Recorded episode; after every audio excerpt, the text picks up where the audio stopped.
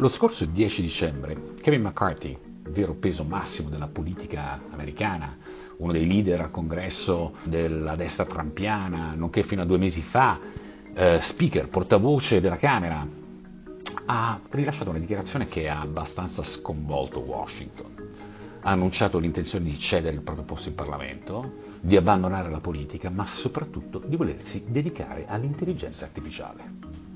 Ma cosa c'entra un politico di questo peso, che fino a 2 mesi fa ricopriva la terza carica più importante degli Stati Uniti, dopo il presidente e il capo del Senato, con l'intelligenza artificiale? O fatemi fare un altro esempio. Prendiamo Larry Summers, forse lo conoscete, una delle persone più centrali del sistema di potere americano, ex segretario del tesoro e poi presidente di Harvard, e al centro di tutte le più importanti istituzioni intellettuali e economiche del paese. Proprio qualche settimana fa abbiamo saputo che è entrato nel board, nel CDA di OpenAI, quella società che ormai tutti conosciamo come al centro della rivoluzione dell'intelligenza artificiale. E allora la domanda è: ma perché la politica irrompe con così forza dentro l'intelligenza artificiale? E se vogliamo estendere, cosa c'entra l'intelligenza artificiale con questa epoca turbolenta di incertezze? Cosa c'entra con i conflitti in corso? Cosa c'entra con Gaza? Cosa c'entra con la guerra in Ucraina? E cosa c'entra con quello scontro veramente centrale per la nostra epoca che contrappone gli Stati Uniti alla Cina? Ecco, oggi vorrei parlarvi un po' di quello che potremmo definire il grande gioco dell'intelligenza artificiale.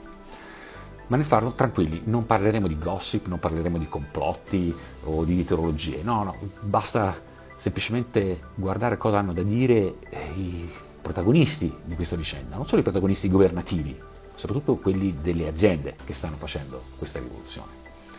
E lo facciamo perché l'intelligenza artificiale è veramente destinata ad avere un impatto molto importante sul nostro mondo. Ed è sicuramente una questione che riguarda anche noi europei, anche se in questo momento siamo un po' ai margini del suo sviluppo. E riguarda anche noi italiani, perché guardate che di tutti i paesi che hanno da guadagnare o da perdere dall'intelligenza artificiale, forse l'Italia, almeno tra i paesi avanzati, è il paese che rischia maggiormente. Benvenuti a questa discussione sul grande gioco dell'intelligenza artificiale. In questa storia parleremo ovviamente di Stati Uniti e parleremo di Cina. Parleremo ovviamente dei grandi player che stanno dominando questa corsa, parleremo di OpenAI, di Google, di Meta, di Microsoft, di Anthropic, e parleremo anche di quelle aziende, alcune note come Nvidia e alcune meno note, inclusa una europea che vale quasi 300 miliardi di dollari, che giocano un ruolo fondamentale in questa vera e propria battaglia per assicurare un vantaggio strategico su questa tecnologia.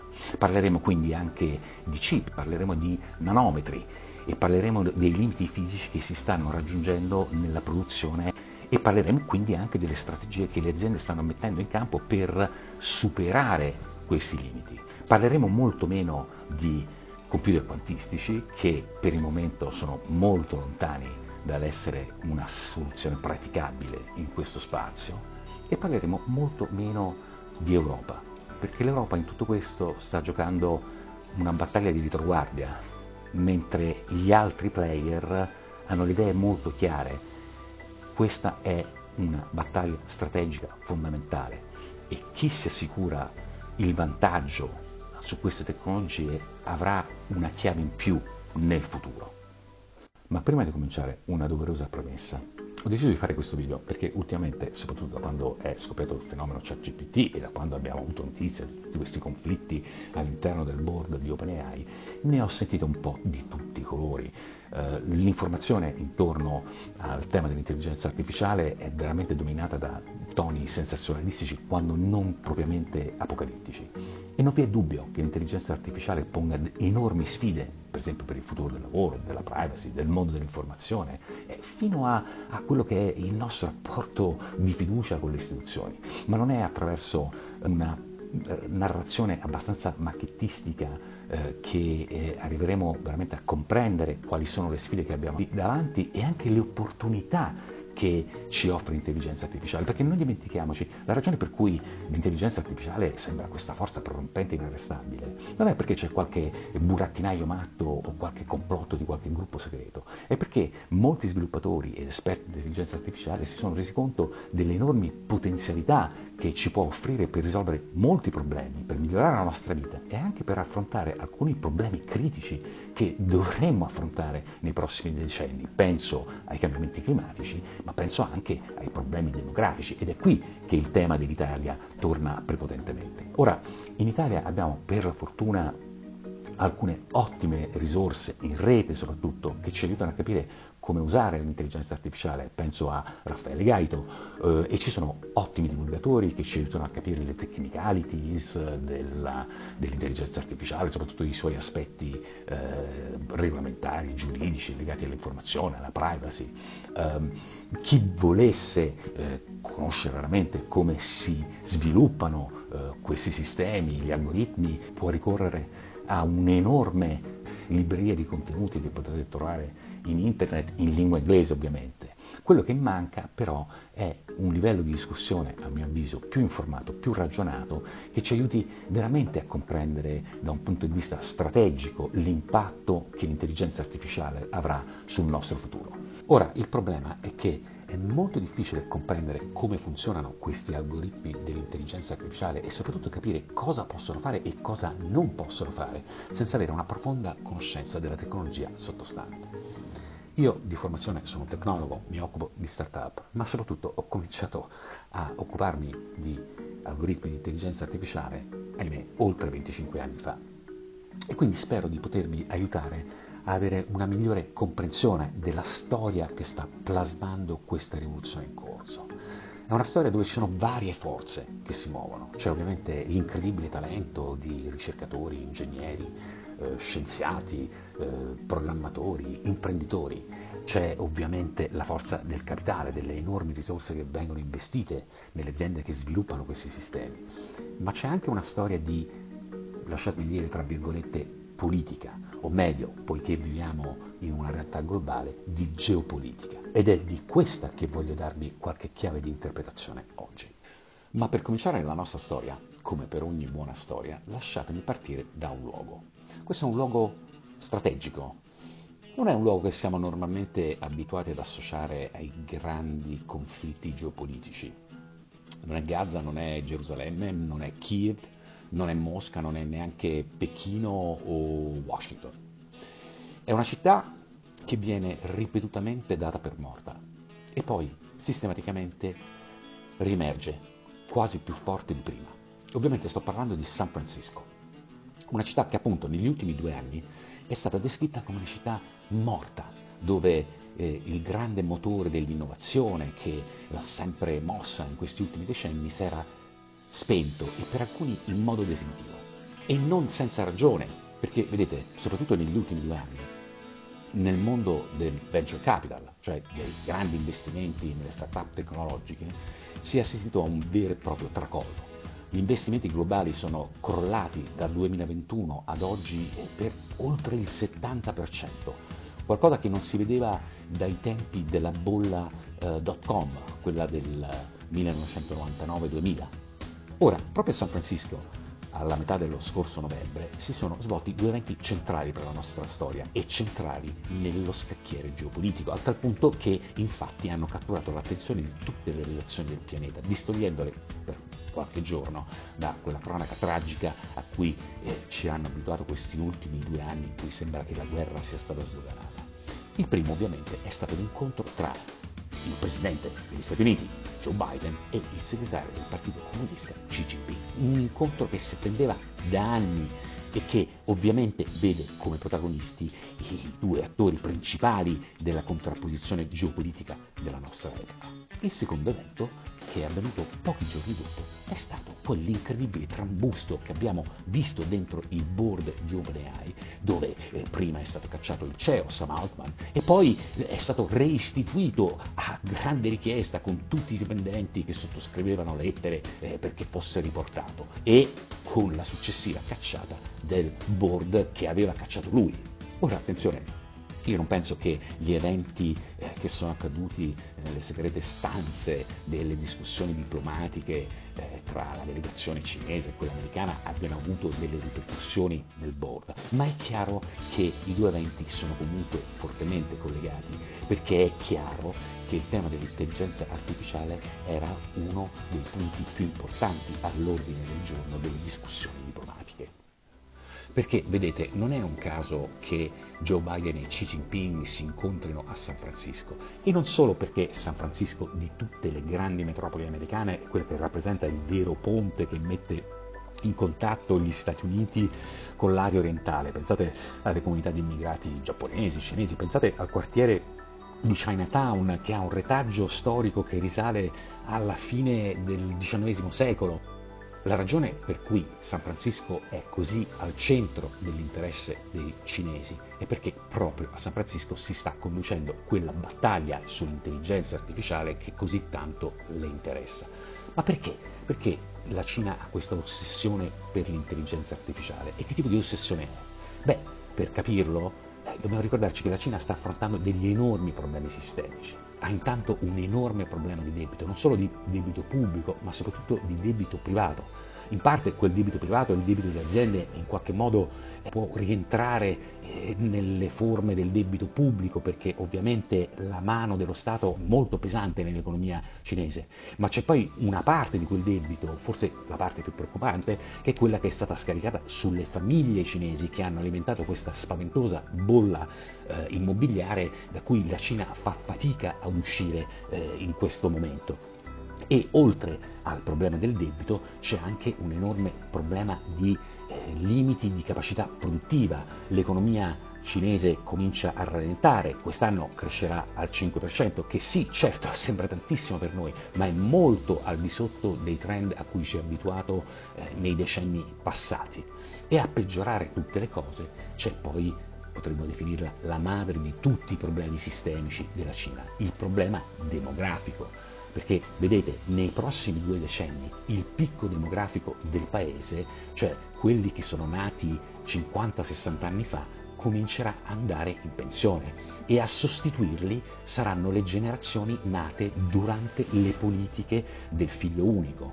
Questo porta a un gap enorme in termini di manodopera che esce e manodopera che entra. Tutte le politiche messe in campo negli ultimi 2 decenni, soprattutto dal Partito Comunista Cinese, sembrano non aver risolto in alcun modo il problema, e a peggiorare le cose veniamo a sapere adesso da istituti statistici cinesi che addirittura negli anni delle politiche del figlio unico si sarebbe sovrastimato le nascite di circa 100 milioni di individui. Quindi tutto un tratto una popolazione che veniva stimata intorno a 1,4 miliardi di persone sarebbe nella realtà 1,3 miliardi. Per capire l'enormità della cosa, pensate che proprio quest'anno si è, salutato il sorpasso indiano sulla Cina in termini di popolazione. Ufficialmente da quest'anno l'India ha la maggiore popolazione del mondo, ma secondo queste stime in realtà il superamento da parte dell'India sarebbe addirittura avvenuto 10 anni fa circa. E, giusto per capire la portata del problema, questo vuol dire letteralmente che nei prossimi decenni il paese non potrà contare su circa 100 milioni di individui che andrebbe a sostenere il ricambio generazionale della forza lavoro. Beh, va detto che da questo punto di vista il mondo economico è diviso in come 3 campi. C'è una versione più ufficiale, più legata alle grandi istituzioni finanziarie, soprattutto quelle molto legate al mondo cinese, per non parlare delle proprie istituzioni finanziarie cinesi, che raccontano le difficoltà degli ultimi mesi come in realtà un problema passeggero che potrà essere risolto con delle politiche di cosiddetto deleveraging, cioè quindi di in qualche modo riduzione del debito che è ovviamente presente nel sistema economico cinese. E c'è una grande maggioranza che sostiene che fondamentalmente la Cina entrerà in una fase di stagnazione nei prossimi decenni non dissimile da quella vissuta dal Giappone durante gli anni 90. Esiste anche una minoranza molto rumorosa che invece mette in guardia, anzi con toni molto allarmistici, dal rischio di un collasso sistemico del paese. Comunque sia, è chiaro che il Partito Comunista Cinese ha in questo momento davanti delle sfide da far tremare i polsi e non può ricorrere alla carta dell'immigrazione, perché sappiamo che la Cina è un paese che ha delle grosse difficoltà ad attrarre immigrati, in parte per ragioni culturali, in parte perché il sistema economico è molto chiuso e non dà molti accessi agli esterni, e in parte ovviamente anche perché è un regime non esattamente democratico e gli manca quell'appeal che possa generare attrazione. E allora in tutto questo qual è la carta su cui scommette la Cina? Ovviamente con il venir meno della forza lavoro e quindi con una riduzione prospettica della capacità produttiva, la grande scommessa è su tutto ciò che può portare a un incremento radicale della produttività. Ed è per questo che, se voi andate a leggere nei documenti ufficiali di pianificazione economica del Partito Comunista, vedrete una parola chiave, anzi due: intelligenza artificiale. Vedete com'è divertente constatare come cambiano le narrazioni. Mentre da noi domina una narrazione decisamente allarmista, in Cina vi è una narrazione esattamente opposta, vi è quella versione dell'intelligenza artificiale come un motore di incremento drammatico della produttività. Però attenzione, prima di dar troppo credito alle dichiarazioni comunque di quello che è un regime autoritario di cui ogni posizione andrebbe sempre pesata con molta attenzione, non c'è alcun dubbio che l'intelligenza artificiale possa rappresentare un enorme boost di produttività per i sistemi economici e non solo per quel mondo dei servizi in cui già vediamo questi sistemi come ChatGPT arrivare e rivoluzionare il modo di lavorare dei professionisti, ma anche in settori industriali e direi anche in quelli agricoli, dove tra breve, nell'arco dei prossimi anni, cominceremo a vedere l'impatto di questi nuovi algoritmi anche in termini di nuovi sistemi di automazione e soprattutto sistemi di robotica. Tuttavia va detto che l'aspettativa cinese in questo campo appare veramente irrealistica.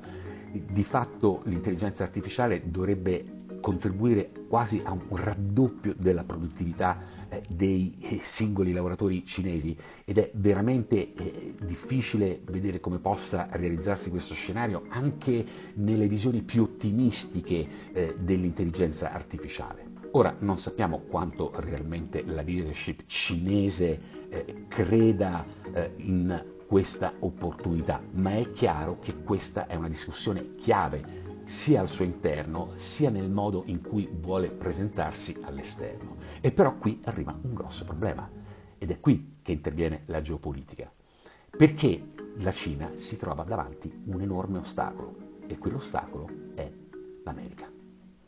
Il problema è che gli Stati Uniti stanno facendo letteralmente di tutto per impedire alla Cina, non dico di avere accesso, ma di poter sviluppare in autonomia una leadership tecnologica nei servizi dell'intelligenza artificiale e soprattutto in quella dei cosiddetti sistemi abilitanti dell'intelligenza artificiale. Li vedremo meglio tra un po'. Questo è un fenomeno di cui mi pare non si sia presa abbastanza coscienza, non dico in Italia, ma anche in Europa, nonostante noi avremo degli interessi estremamente importanti in questo ambito. Per capire l'approccio americano bisogna tornare ai decenni della globalizzazione, quelli che hanno fatto seguito alla caduta del muro di Berlino, quando l'America ha letteralmente aperto non soltanto i propri mercati finanziari, non soltanto l'esportazione di impianti produttivi, il cosiddetto outsourcing, ma soprattutto ha dato vita ad una fortissima esportazione tecnologica, di cui la principale beneficiaria è stata proprio la Cina. È stata grazie alla tecnologia americana, che la Cina è riuscita a fare questo enorme salto di capacità produttiva che l'ha portata a diventare appunto il colosso che conosciamo in questo momento. Beh, l'approccio americano, a partire dall'amministrazione Trump, ma un approccio che è stato totalmente confermato dall'amministrazione Biden, è cambiato radicalmente. Dopo i decenni di esportazione tecnologica che hanno in qualche modo visto i buoi scappare dalla stalla, l'America ha chiaramente individuato nelle tecnologie dell'intelligenza artificiale, ma soprattutto nelle sue tecnologie abilitanti, la chiave per impedire il sorpasso della Cina. Come dire, ci siamo fatti scappare tutto? No, questo non ce lo possiamo far scappare. Queste sono tecnologie che dobbiamo assolutamente controllare noi, visto soprattutto la portata che avranno in termini di incremento della produttività nel futuro e visto ovviamente il ruolo strategico di chi andrà a controllarle. Ma in che senso si può controllare l'intelligenza artificiale? Per capire questo aspetto dobbiamo tornare a capire l'impatto che l'intelligenza artificiale avrà nei prossimi decenni sui sistemi economici, o meglio quella che è l'aspettativa di questo impatto. Il modo in cui normalmente lo si vede è guardando indietro all'impatto che soprattutto le tecnologie internet hanno avuto sulla produttività economica e sui sistemi economici negli ultimi 20-25 anni, da quando internet è diventato un fenomeno di massa. Io ricordo sempre un'intervista fatta da Jeff Bezos, il fondatore di Amazon, in un articolo di Wired del 99, in cui alla domanda su dove stesse internet, allora il fondatore di Amazon rispondeva con questa frase che per me è rimasta sempre un mantra: Internet is still at day zero, internet è ancora al giorno zero. E l'aspettativa è che in qualche modo anche le tecnologie dell'intelligenza artificiale oggi siano appena al giorno zero. Però c'è una grandissima differenza tra le tecnologie di internet e le tecnologie dell'intelligenza artificiale. Internet si fondava fondamentalmente su dei principi tecnologici abbastanza semplici e distribuiti. La stessa cosa non è vera con l'intelligenza artificiale. L'intelligenza artificiale, l'abbiamo già detto, richiede enormi investimenti di capitale, ma soprattutto enormi investimenti in termini di talento, ed è sull'accesso a questi due che si gioca la partita del controllo del futuro dell'intelligenza artificiale, o almeno di quelle che sono le sue tecnologie abilitanti e le sue punte di sviluppo più importanti. C'è poi un'altra criticità che sta mandando fortissimi segnali di allarme a Washington, in particolare negli ambienti militari e della sicurezza nazionale. E qui mi riferisco ovviamente a quello che sta accadendo in Ucraina, dove si sta svolgendo un conflitto che ha abbastanza stravolto tutte le previsioni che facevano gli analisti e gli osservatori. La cosa che più manda in allarme i militari americani è l'impatto che tante tecnologie a basso costo stanno avendo sul campo di guerra. Mi riferisco in particolare all'utilizzo di droni, sistemi che, come sappiamo, già utilizzano massivamente l'intelligenza artificiale. In particolare sappiamo che, ce lo dicono le fonti dell'intelligence americana, ogni mese le forze armate ucraine consumano qualcosa come attorno a 10.000 droni. E se pensate che anche i russi ne fanno un uso massiccio, stiamo parlando di un conflitto che è probabilmente già costato qualche centinaio di migliaio di droni.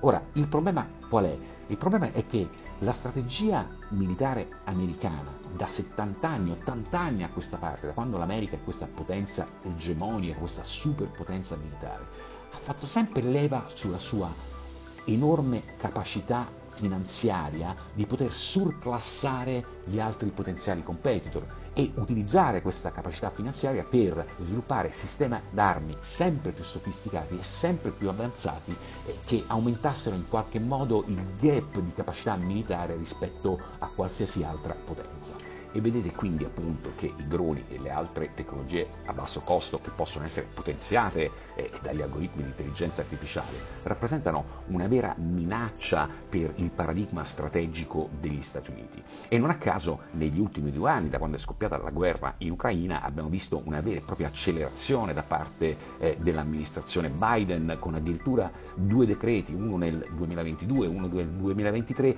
che mirano proprio a rafforzare la leadership americana in questo settore. Ora, le politiche messe in campo dall'amministrazione USA, prima l'amministrazione Trump e ora l'amministrazione Biden, si trovano, e questo è veramente un fenomeno abbastanza inusitato, ad avere un fortissimo allineamento con gli interessi della Silicon Valley, con gli interessi dei grandi investitori, del grande venture capital che controlla la Silicon Valley. Questa politica ovviamente si articola in varie direzioni, ma sono principalmente due. La prima direzione è quella che potremmo definire la via soft, o se volete la via software. Questa è stata soprattutto operata dalla Silicon Valley, dai grandi fondi della Silicon Valley e dai grandi colossi che ruotano attorno, penso ovviamente a Microsoft, Amazon, Google, Meta, Apple.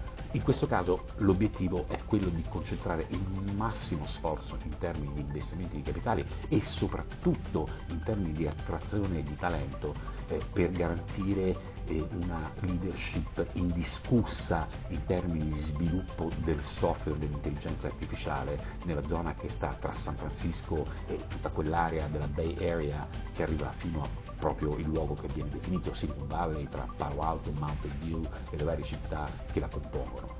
Ripeto, qui non si tratta soltanto di investimenti finanziari e, badate, si sono investiti centinaia di miliardi.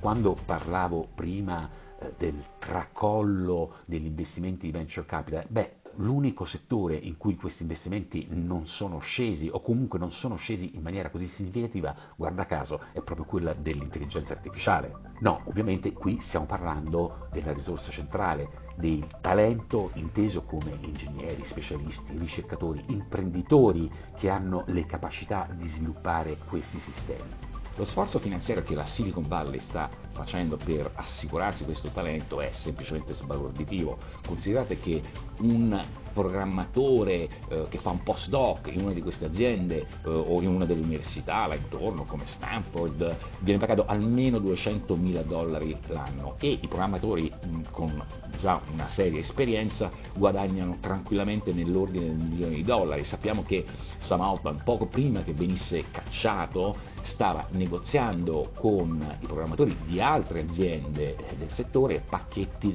nell'ordine di $5 milioni per 5 anni. Questo ovviamente non solo per attrarli, ma il meccanismo dei 5 anni anche perché in qualche modo c'è il problema di assicurarsi la fedeltà di questi sviluppatori. Da dove vengono queste risorse? Vengono principalmente dai grandi player, Microsoft, Google, Amazon, ma soprattutto vengono dai grandi fondi di venture capital della Silicon Valley.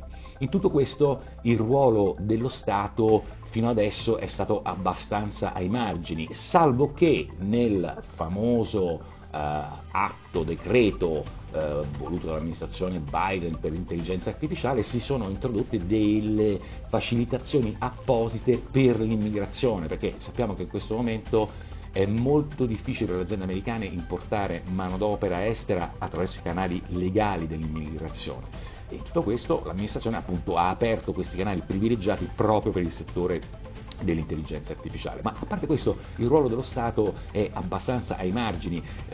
Diciamo che il sistema di Washington è abbastanza felice di lasciare spazio libero ai grandi player privati della Silicon Valley, soprattutto confidando nella loro abilità di proteggere con estrema attenzione gli asset che vengono prodotti, perché ovviamente tutte queste risorse sono soprattutto misurabili in termini di proprietà intellettuale. E infatti, a parte alcune estremamente interessanti iniziative, come per esempio la piattaforma Llama rilasciata da Meta, che è totalmente open source, tutte le punte più avanzate di sviluppo, pensate a GPT-4, anche le versioni precedenti per la verità, o Gemini, Bard e tutte quelle di cui sentiamo normalmente parlare, sono altamente proprietarie, nel senso che sì, ci sono dei componenti che diciamo sono noti alla comunità scientifica, ma le funzionalità più avanzate sono custodite con estrema attenzione, in maniera estremamente gelosa, intanto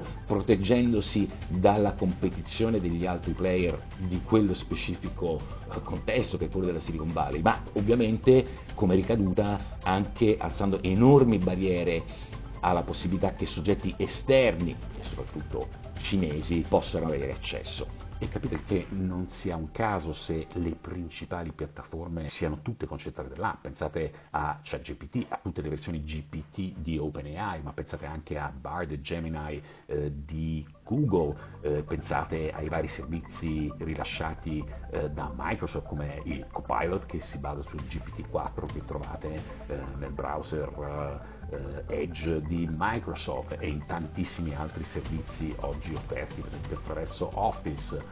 Tutti stanno lavorando sulle proprie piattaforme, incluso Amazon, soprattutto per i servizi business, e si sa anche Apple ha presto intenzione di rilasciare una sua iniziativa. Tutte le principali iniziative sono tutte concentrate lì, nell'area della Bay Area di San Francisco.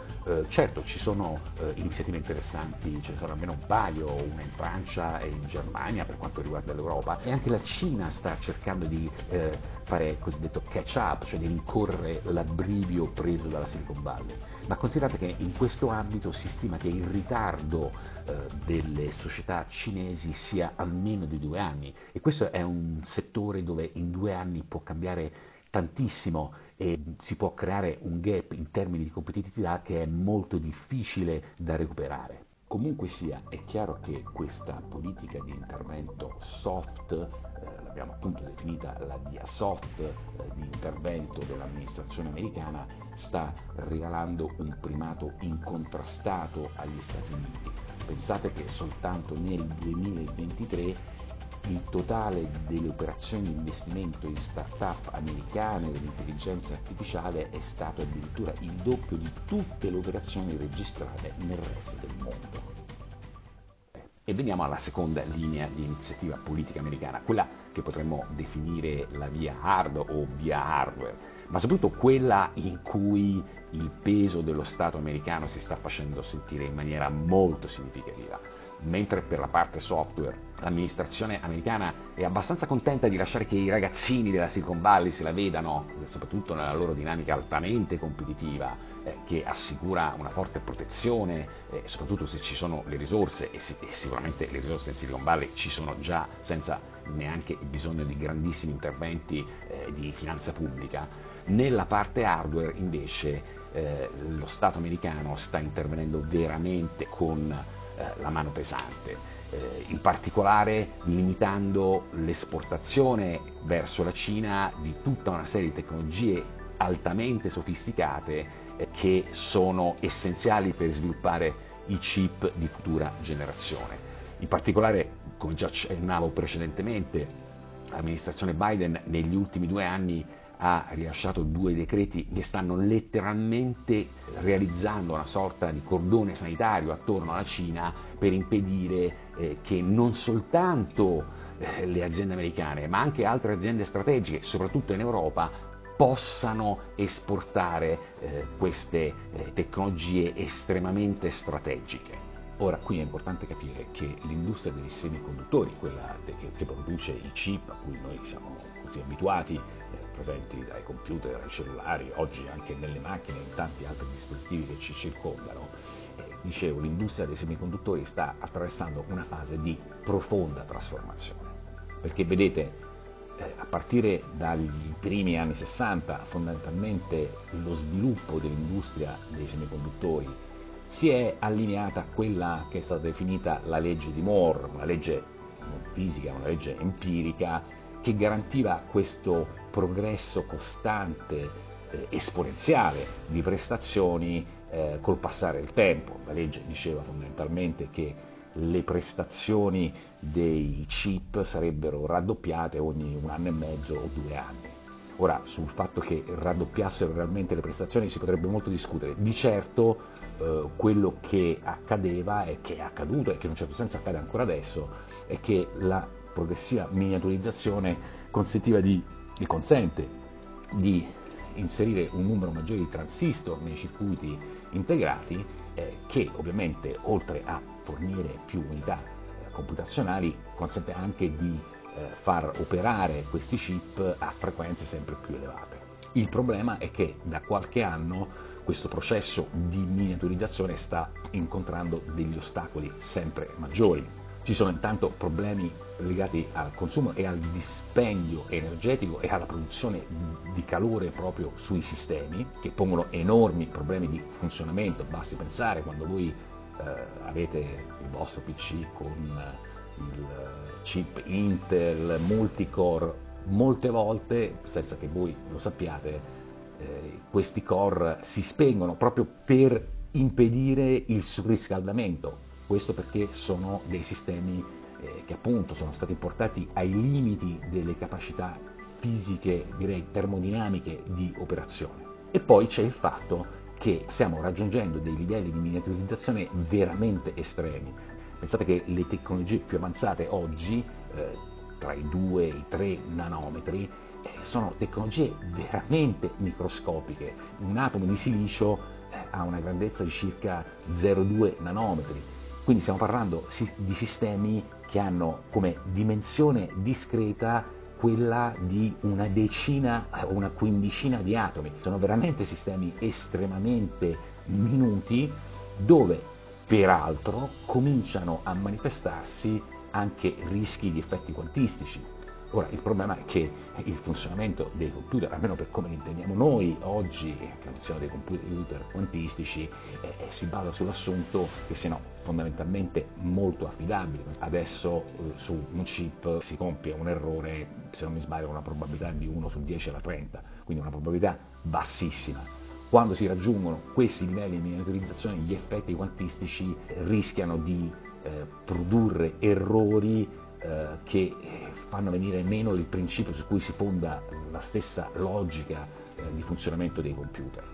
Qualcuno ha già chiamato la fine della legge di Moore, per esempio lo sostiene Nvidia, altre come Intel vi diranno che la morte della legge di Moore ancora non si è verificata. Fatto sta che comunque questi limiti stanno costringendo l'industria dei chip a trovare stratagemmi completamente nuovi per consentire performance migliori. Da questo punto di vista c'è veramente una rivoluzione che si focalizza soprattutto su soluzioni architetturali più complesse e sullo sviluppo, per esempio, di chip che sono più finalizzati per determinati tipi di operazioni. Un esempio molto importante ai fini della nostra discussione sono le cosiddette GPU o Graphic Processing Units, cioè le CPU che storicamente venivano utilizzate per le schede grafiche, ma che per loro natura fanno una serie di operazioni, di moltiplicazioni e di addizione su grande scala, che sono esattamente le operazioni più ricorrenti negli algoritmi di reti neuronali, che sono quelli che alimentano gran parte degli algoritmi di intelligenza artificiale.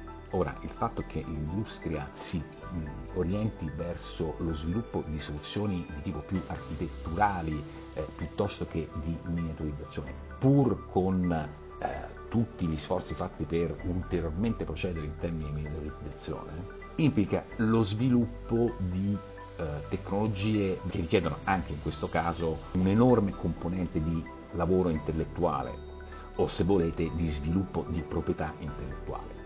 Come dire, mentre nel passato, e sto semplificando, bastava il percorso della miniaturizzazione, cioè dello studio avanzato della scienza dei materiali per produrre tecnologie di miniaturizzazione sempre maggiore, oggi, oltre a quelle, si deve ricorrere anche a strategie di design architettonico molto più sofisticate.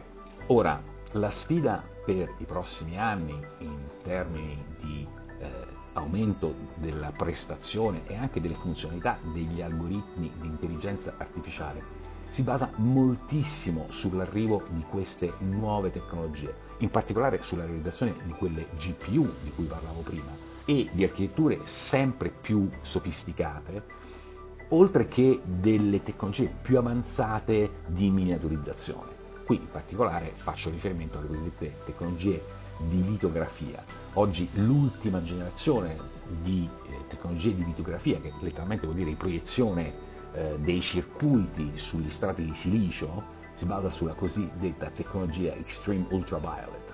È una tecnologia di proiezione con raggi ultravioletti di una specifica frequenza, una frequenza molto alta, e non è caso che proprio su questa specifica tecnologia l'amministrazione Biden abbia imposto un embargo totale in termini di possibile esportazione verso la Cina.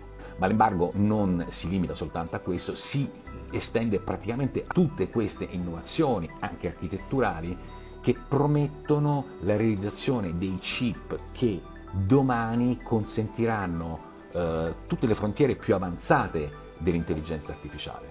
E qui ovviamente stiamo parlando di chip che serviranno per la realizzazione di grandissime server farm che saranno in grado di realizzare questi algoritmi di intelligenza artificiale, ma stiamo parlando anche di chip che molto probabilmente tra non molto entreranno anche nella vita quotidiana delle persone, nel computer portatile che abbiamo e anche nel cellulare, trasformando completamente questi dispositivi in sistemi che hanno un'impostazione completamente innovativa, dove in un certo senso il sistema operativo viene sostituito da un motore che ha alla sua base un algoritmo di intelligenza artificiale, aprendo possibilità e funzionalità di utilizzo molto più avanzate di quelle che ci forniscono oggi le interfacce utenti a cui siamo abituati.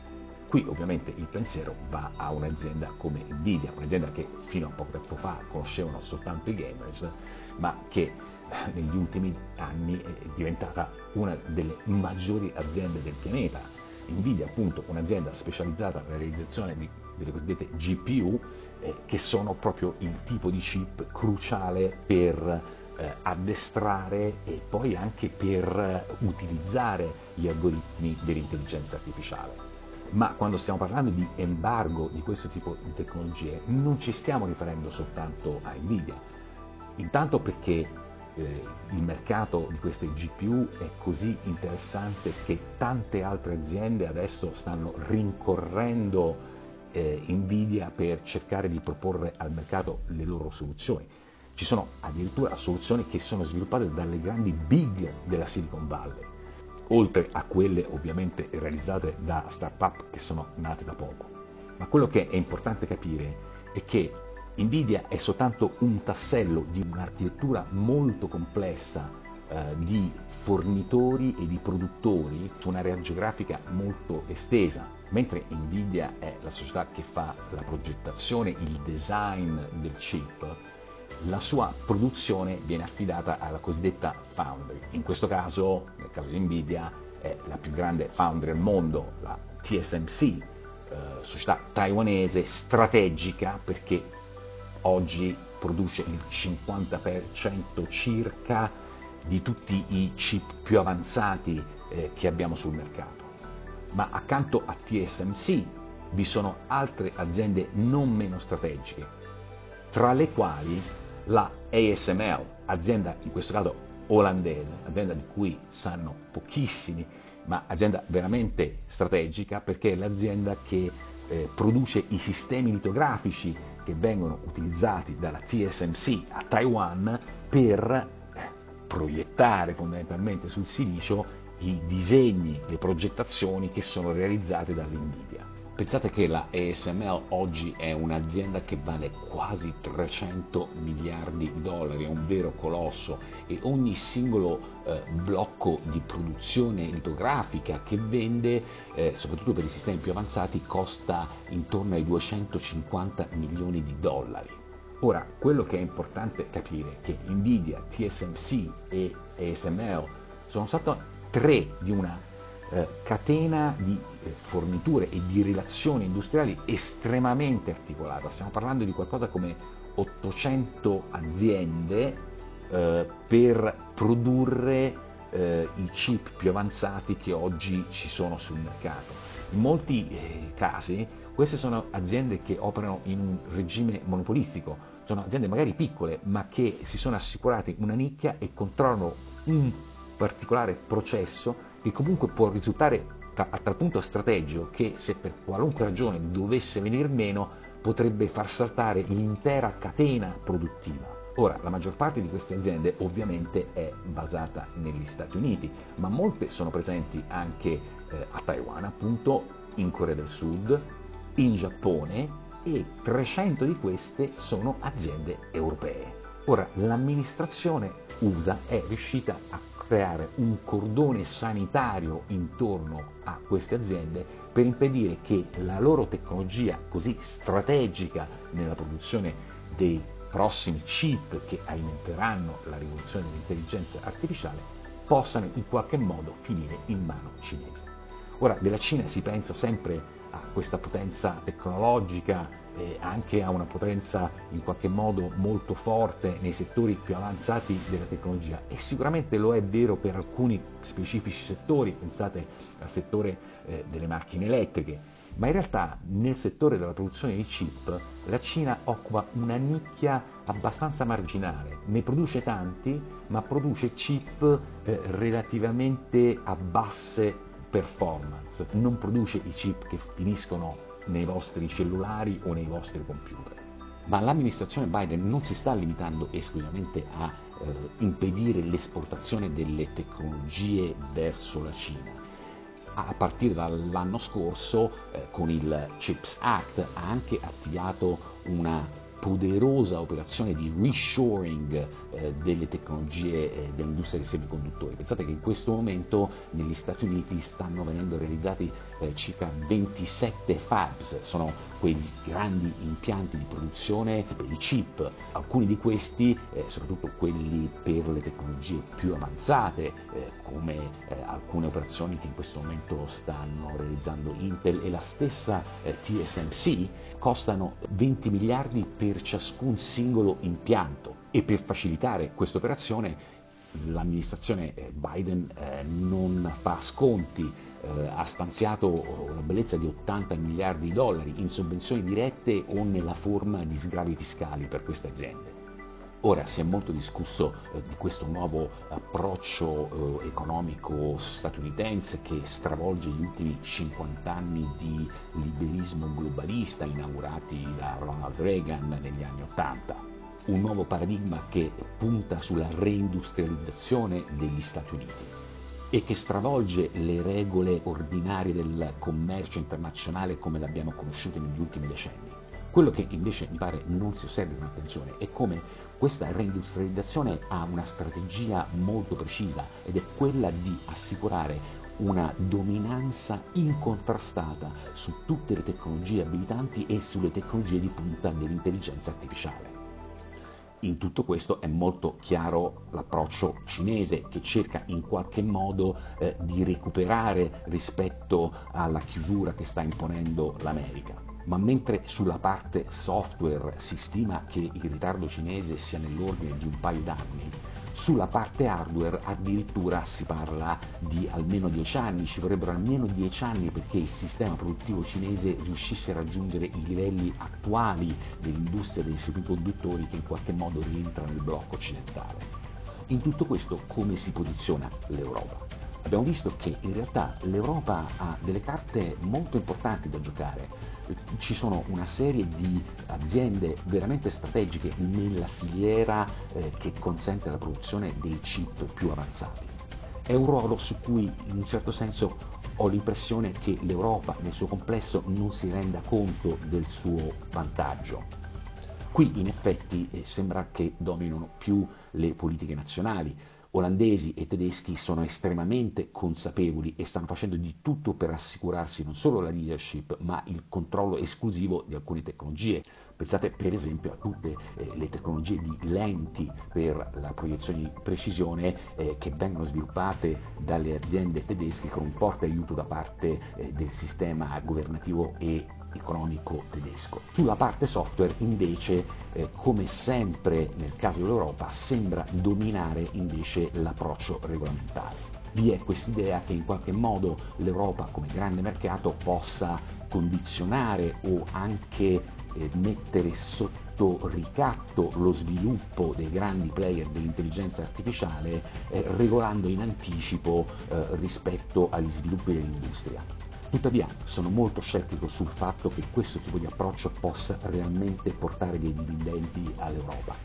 In primo luogo perché, come abbiamo visto, è in corso una battaglia veramente cruciale, quasi all'ultimo sangue, su chi dominerà le tecnologie dell'intelligenza artificiale, e non saranno certo le regole scritte a Bruxelles che freneranno l'impeto di quello che sta accadendo nella Silicon Valley e più in generale nella competizione tra Stati Uniti e Cina.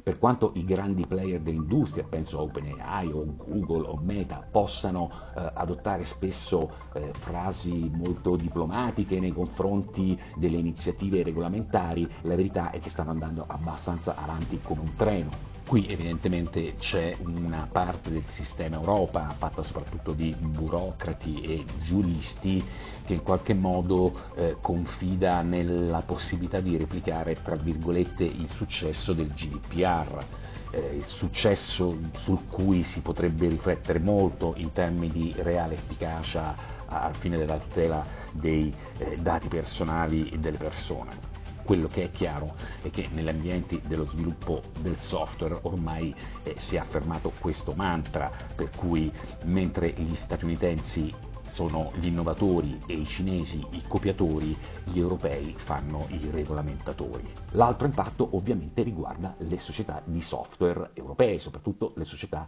che vogliono sviluppare servizi di intelligenza artificiale. Qui il rischio ovviamente è che le aziende europee possano essere limitate in primo luogo per il non poter accedere a funzionalità avanzate disponibili agli operatori che sono su altri mercati, ma anche nel caso di rilasci ritardati delle funzionalità. Questo avrebbe enormi implicazioni, perché questo è un settore dove la posizione competitiva tra le aziende può cambiare in maniera drammatica anche solo nel breve volgere di poche settimane, con il risultato che gli sviluppatori europei non soltanto si ritroverebbero in qualche modo con l'handicap di sviluppare servizi basati su funzionalità limitate dei modelli core, dei cosiddetti modelli foundation, quelli sviluppati dalle grandi piattaforme americane, ma subirebbero anche un handicap di ritardo sul mercato che avvantaggerebbe ovviamente tutti quegli sviluppatori che operano su mercati che non sono sottoposti alle regole europee.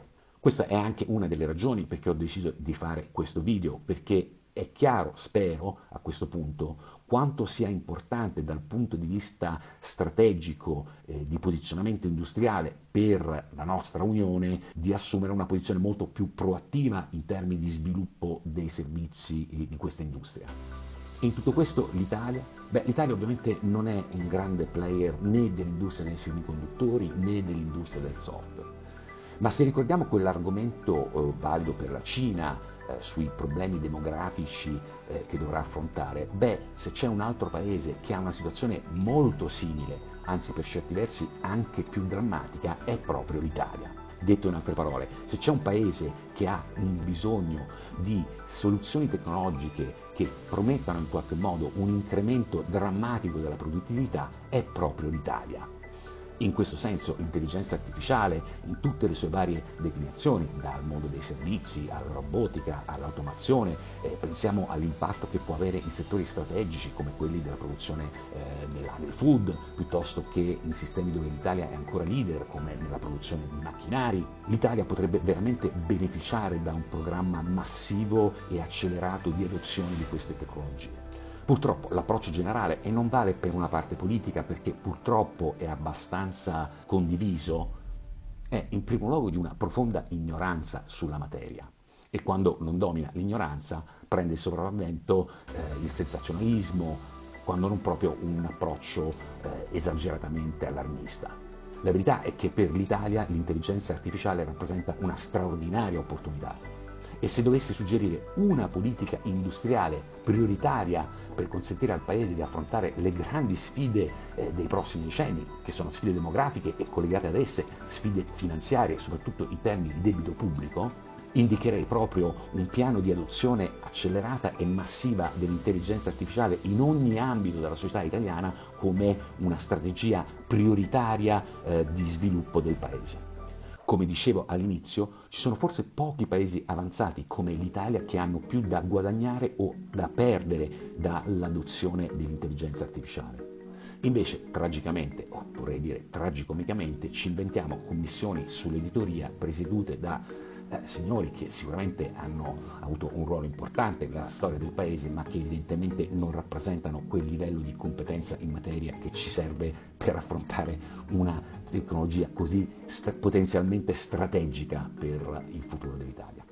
Chiudo questo mio video consapevole che ci sono tanti aspetti della questione che non ho approfondito. Non c'è stato qui il tempo di approfondire temi come le opportunità che vengono offerte dall'intelligenza artificiale, piuttosto che i rischi, magari parlando dei rischi reali e non quelli fantomatici come l'arrivo di superintelligenze che cancelleranno la specie umana. Non c'è stato modo di affrontare gli aspetti più tecnici come il funzionamento dei nuovi algoritmi di intelligenza artificiale generativa, i cosiddetti LLM, i transformer, piuttosto che tutto quel lavoro straordinario di ottimizzazione che si sta facendo soprattutto con gli algoritmi di cosiddetto reinforced learning. E soprattutto non c'è stato modo di approfondire come l'intelligenza artificiale entrerà nei vari ambiti della vita professionale e anche proprio umanamente personale di ciascuno di noi. Di questi magari ne parliamo un'altra volta. Da questo punto di vista confido molto nei commenti e nelle domande che vorrete fare. Se questo tema vi interessa, vi suggerisco di seguire i miei profili social dove ne parlo spesso e dove condivido anche tante altre risorse da poter seguire in rete. Vi trovate qui in sovraimpressione e ovviamente anche nella descrizione di questo video. Questo video nasce un po' da varie discussioni che ho avuto con molti amici che erano veramente curiosi sulle implicazioni geopolitiche dell'intelligenza artificiale. Voglio ovviamente ringraziare loro e voglio ringraziarli soprattutto perché le ore passate a parlare mi hanno fatto pensare che tutto sommato potesse essere meglio che mettessi tutto in un video da condividere per tutti quelli che avessero questo tipo di curiosità. Con tutto questo vi ringrazio per la pazienza nell'avermi seguito fino a questo punto e magari ci vediamo un'altra volta.